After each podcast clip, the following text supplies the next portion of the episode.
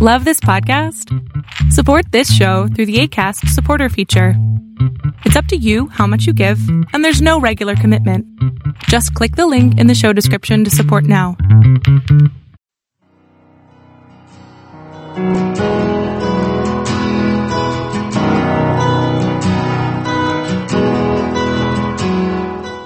Welcome to Fresh Encounter, the radio ministry of Lifelong Anointing Church. Our mission as a church is to equip the body of Christ to increase in wisdom and in stature, and in favor with God and with men. We're glad that you joined us for this edition of the broadcast. It is our prayer that this broadcast will be a blessing to you. Here now is Pastor Otuno with today's message. In Acts chapter 3, the Bible tells us there that Peter and John, at the time of, uh, at the time of uh, prayer, they were going into the temple. And as they were going into the temple, the Bible said that they met a particular man. The man wanted money from them. He was asking for alms. The Bible said that this man was paralyzed, was lame from his waist, that you know, was lame right from his mother's womb. In other words, he never walked a day in his life. Then the Lord was telling us that the Bible was telling us that when this man saw Peter, he was asking for money. But Peter said, Silver and gold have I not, but what I have I will give to you. And that is in the name of our Lord Jesus Christ, rise up and walk. That was what Peter said to this man, and the man received healing at that point in time. Okay? Now, as soon as Peter, as soon as this man was healed, the story changes.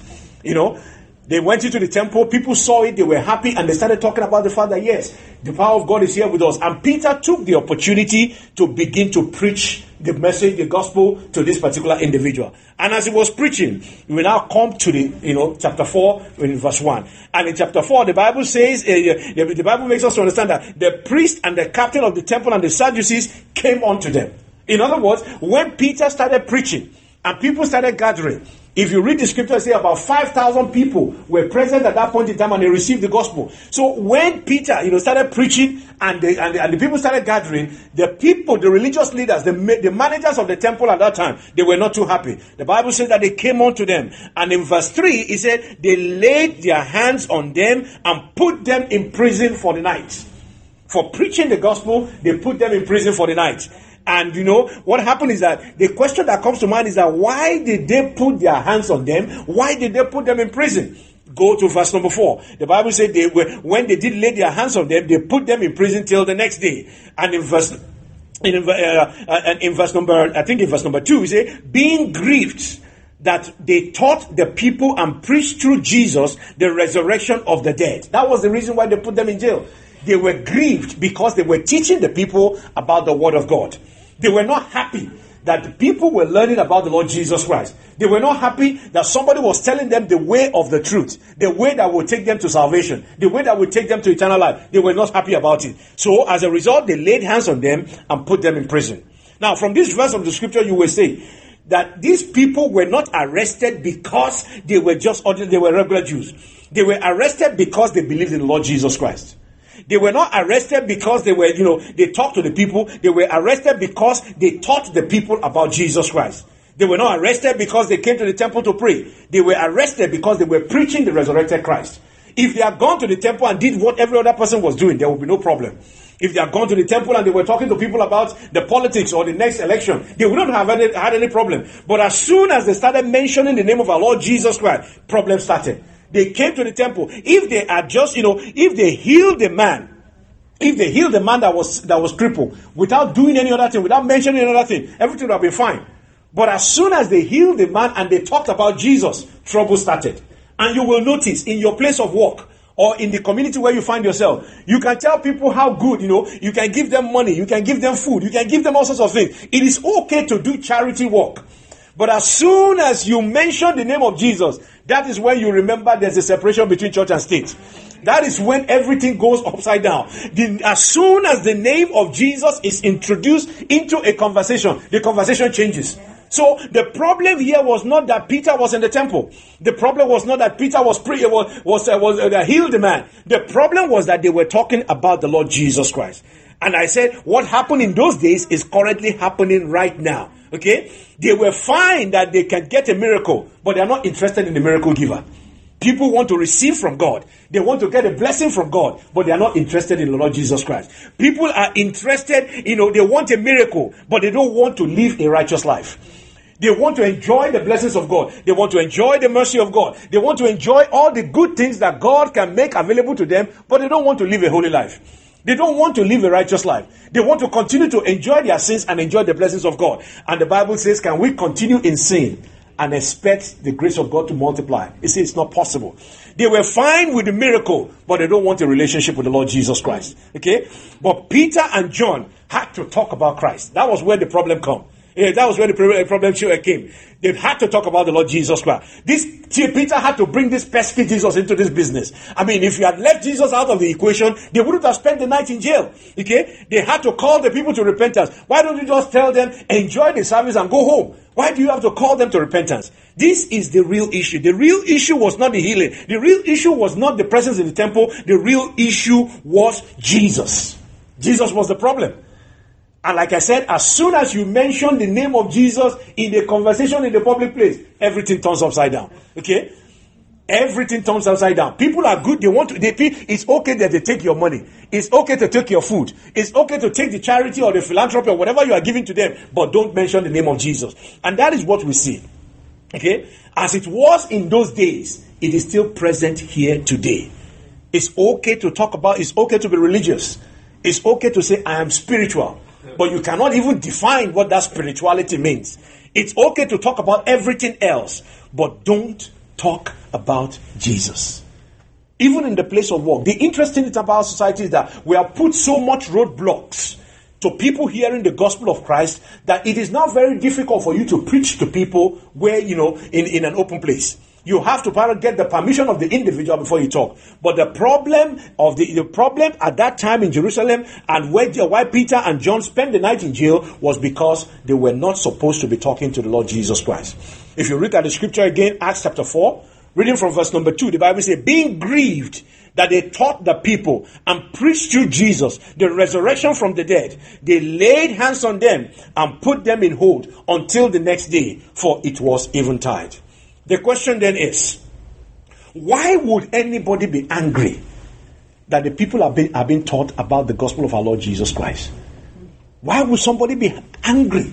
You know, why would anybody be angry that the word of God is being preached? Why would anybody be angry that Jesus Christ is being introduced to somebody who is going to, you know, who is, who is, who is going to, who is going to spend eternity apart from him? Why would anybody be angry about the fact that you are teaching somebody how to live a righteous life? Why would anybody be angry?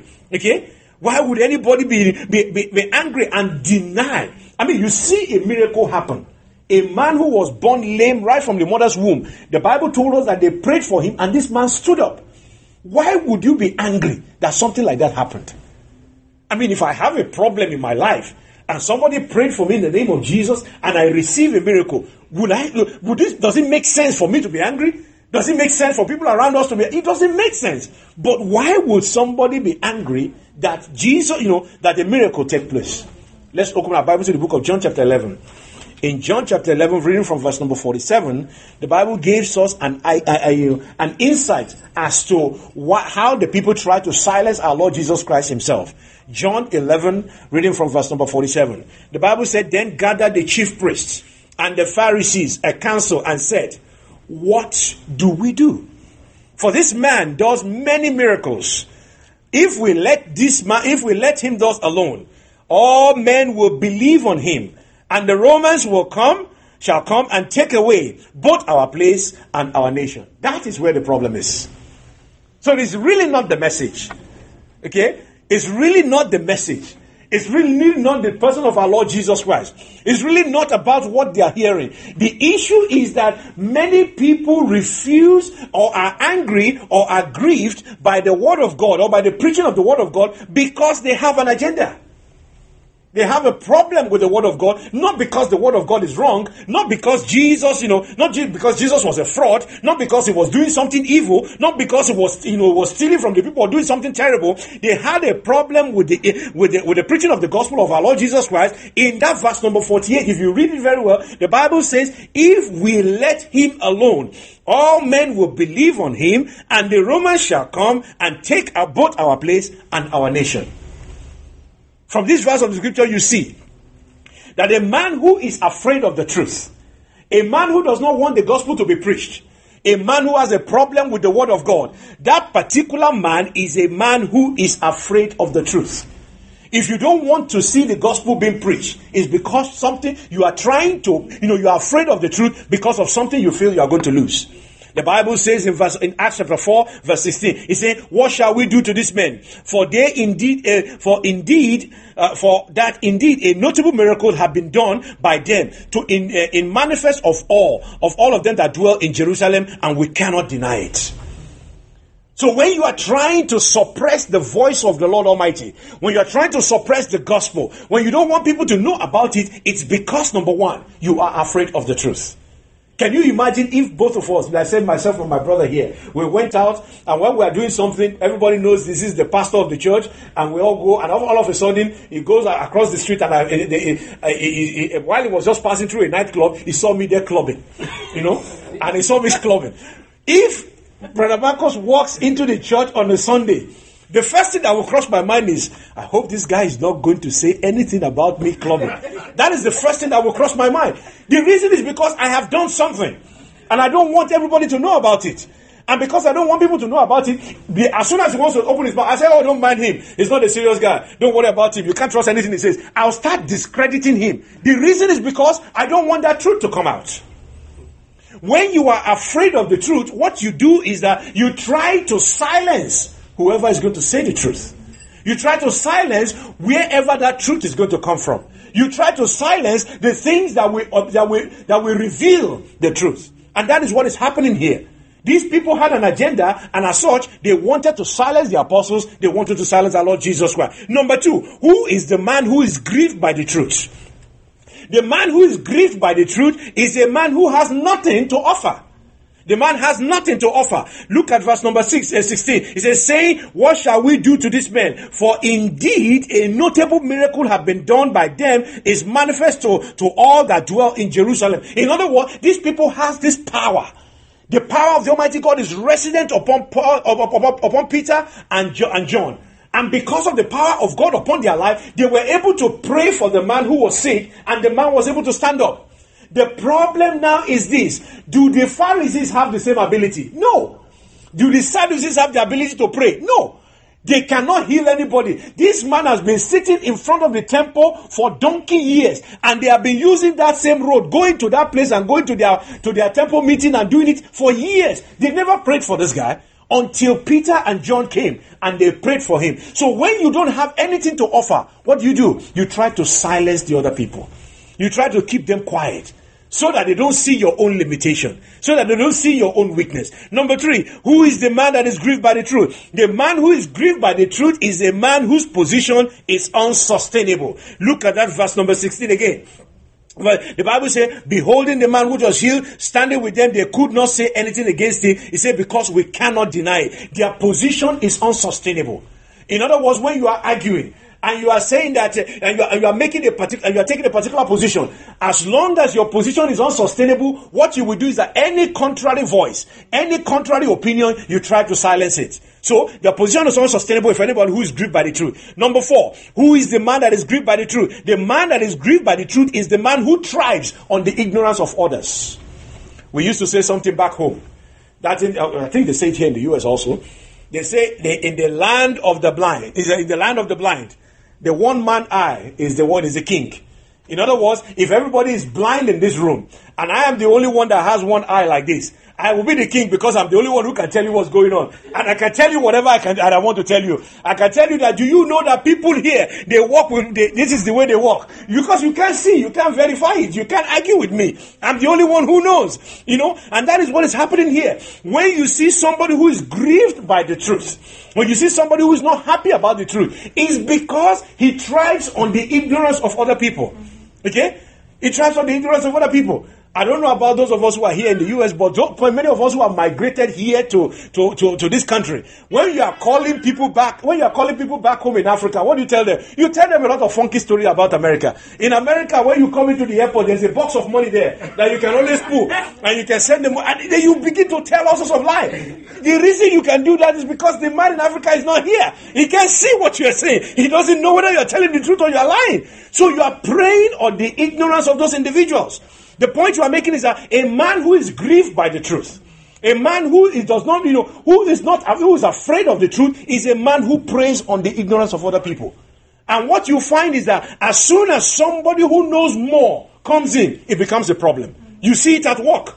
If you are the local champion at work, and all of a sudden somebody comes in who knows the job, who is confident about the job, who is well educated about this particular job, who has all the certification, what happened? You say, oh, he's a cocky guy.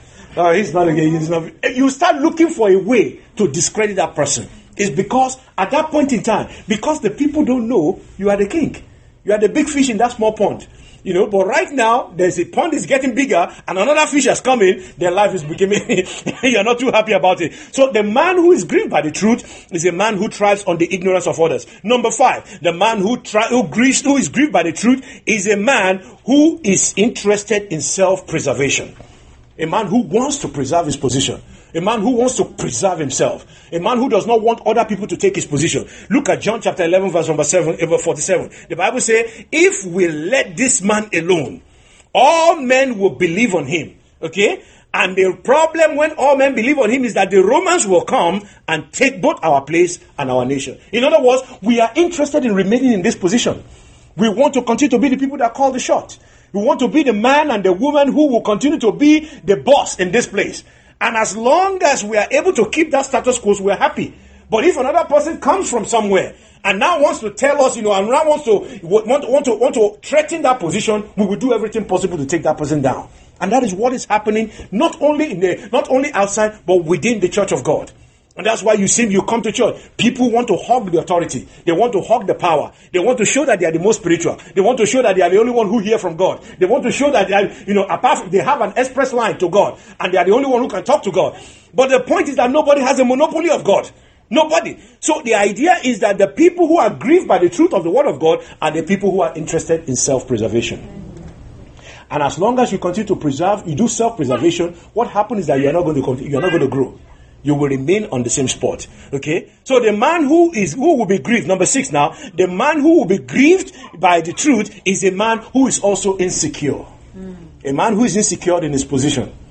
Because if you are secure in your position, it doesn't matter.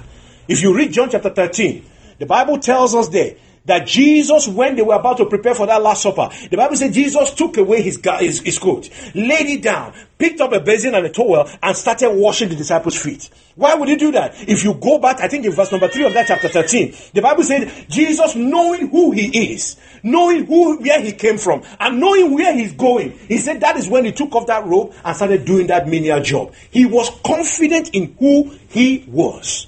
He was confident in his position. He was confident in his authority. He knew that he was the Lord. He knew that he was the one that spoke the universe into existence. He knew that washing somebody's feet doesn't change who he is. As long as you are insecure in who you are, you will never want to hear the truth. As long as you are insecure in your position, you will never allow others to be able to move forward. As long as you are insecure in your position, you will never allow other people to excel. You will not give people opportunity to grow. You will not give people opportunity to be able to advance. You will not give people opportunity to be able to grow and develop the talent that God has put upon their life. A man who is grieved by the truth is a man who is insecure in his position. The interesting thing about this is that these people will prefer to criticize rather than to educate the Pharisees. A man who is insecure in his position will prefer to criticize instead of building the other person up. Instead of educating people and saying this is the best way for you to do to be able to move forward. They will rather criticize than do what? Than teach the people or educate the people. They will rather ridicule the individual than to instruct. If you see a person who is insecure, who is not afraid, who is afraid of the truth, if he sits down in church or sit down in school or sit down at a place of work, he's looking for the mistakes of other people so that he can tear them down. His intention is that when I tear them down, I will look like the superstar. When I pull that person down, I'll be the man on top. But one thing they forget is that if you are going to put somebody's head in the mud, your hand is also going to be in that mud. You know, they forget that. But the man who will, the people who are who will be grieved by the truth, is a man who will rather who will rather ridicule than instruct. A person who will rather you know resist than encourage other people. They will resist the movement of the people. They will resist the promotion of people. They will resist the advancement of people, eh, rather than encourage. Number four now, a man who, will, who is who is a who is gripped by the truth is a person who will rather persecute rather than protect the people who are supposed to move forward. If you look back in your professional life, who is the who is the who is the who is the, who is the uh, supervisor or the manager that you love the most? Is the one that encouraged you and told you these are the opportunities that are out there. This is how you can get this promotion. This is the opportunity that is in this particular department. But the person that you really don't really like or you can't even remember them are the people who say you want to even just to apply for a leave. This guy will give you stress in your life. He will not even allow you to take advantage of benefits that accrue to you he won't even allow you to take it. So you see, the man, this kind of people are people who persecute rather than protect. And they do all this under the guise of, hey, I'm only trying to protect you. Okay, I'm only trying to stop deception. I'm only trying to preserve the church. You know, I'm only trying to, you know, fight a common enemy, or we are only trying to protect the common good. They give it, they give you a picture that whatever they are doing is for your own good. They do it as if they are trying to protect you.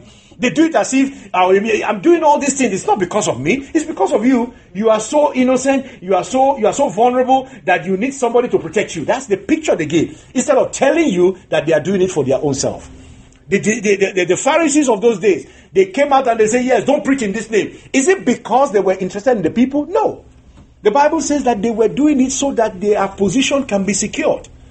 And we do that every time. A lot of people do that in their place of work. We do it in the church of God. We do it even in the house, in, in our own individual houses. So, some may be asking, how then do I respond when I encounter this kind of situation? How do we respond? People have always been angered by the preaching of the gospel of the world, by the preaching of the gospel of God. How do we respond when we face people like this who want to suppress the truth? John chapter 6, uh, John chapter 16 reading from verse number 2. John 16, reading from verse number 2. The Bible says, They shall put you out of the synagogue. Yea, the time cometh that whosoever killeth you think that they are doing service to the Lord. And now, how then do you respond? Number one, I think let's read another verse of the scripture. John chapter 8, verse 31. The Bible said, Then said Jesus to, the, to those Jews which believed on him, If you continue in my word, then ye are my disciples indeed. And then verse number 32, and ye shall know the truth, and the truth shall set you free. How then do you respond? Number one, you need to know the truth of the word of God that you believe. People, there's going to be persecution of the church. There's going to be a persecution of the believers. Anyone who identifies with the Lord Jesus Christ is going to be persecuted. Anyone who identifies with the Lord Jesus Christ is going to enjoy ridicule. People are going to mess with you. They are going to try to silence your voice. The Bible now makes us understand that, but you must know the truth if you are going to fight against it. If somebody comes in here and begin to present himself as the big boss, only if you know the truth about that person, you can always silence that person. So you need to know the truth that you believe. Why? Because that truth is going to be tested. If you say, I believe in God, a time will come when they are going to challenge and test that particular faith. If you say, I believe in the provision of God, a time will come when that belief in the provision of God will be tested. I say, I believe in the miracles. A time will come when that your faith in in the ability of God to do miracles in your life will be tested. Whatever you declare about God, whatever position that you hold about God, you really need to know what you believe.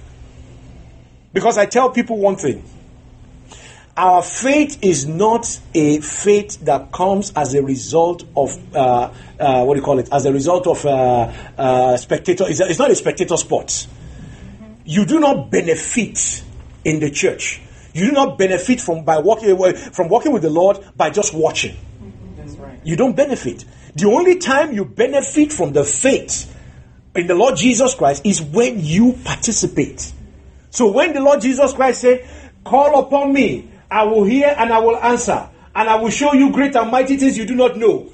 The only time God will hear you is when you call upon Him. If you refuse to call, He will not answer. It's a very simple process. The Bible says, Give, and it shall be given unto you. Good measures, pressed down, shaken together, shall men give unto your bosom. If you don't give, you are not going to get. You will get to heaven, no problem, but you will not get anything. The point is that our faith is a faith that has to be put into practice. It is not a faith that comes as a result of association. The fact that you spend a lot of time in church does not make you a Christian. I hope you know that. I use the example. there's one particular preacher that says if you park a particular car in the garage does not make the car a garage. It still makes the car a car. Okay? The fact that you spend time in the church does not make you a Christian. What makes you a Christian is you is your response to the invitation that Jesus Christ gives that you should come unto him. That is what makes you a Christian. So, you need to know the truth that you believe. You need to know that truth. Because that truth will be tested. Number 2, how do you respond? You need to know why you believe what you believe.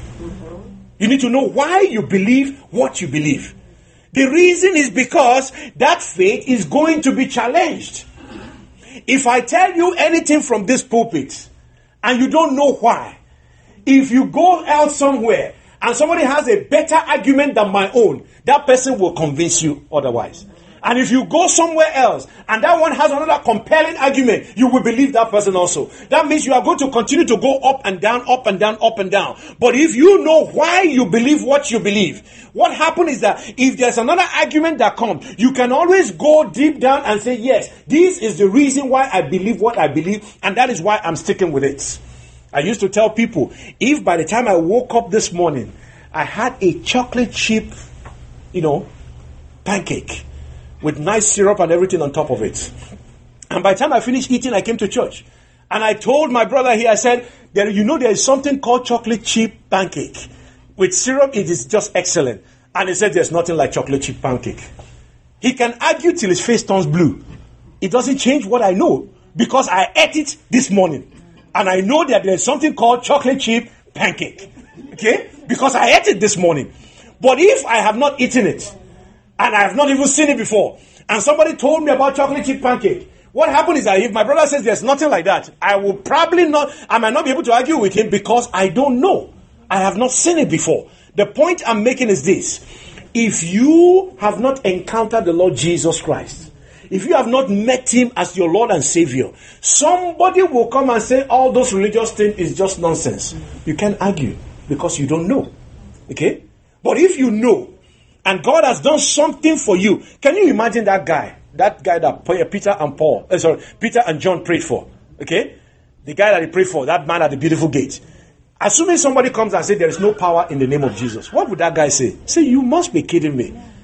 I was sitting down here for years, crippled.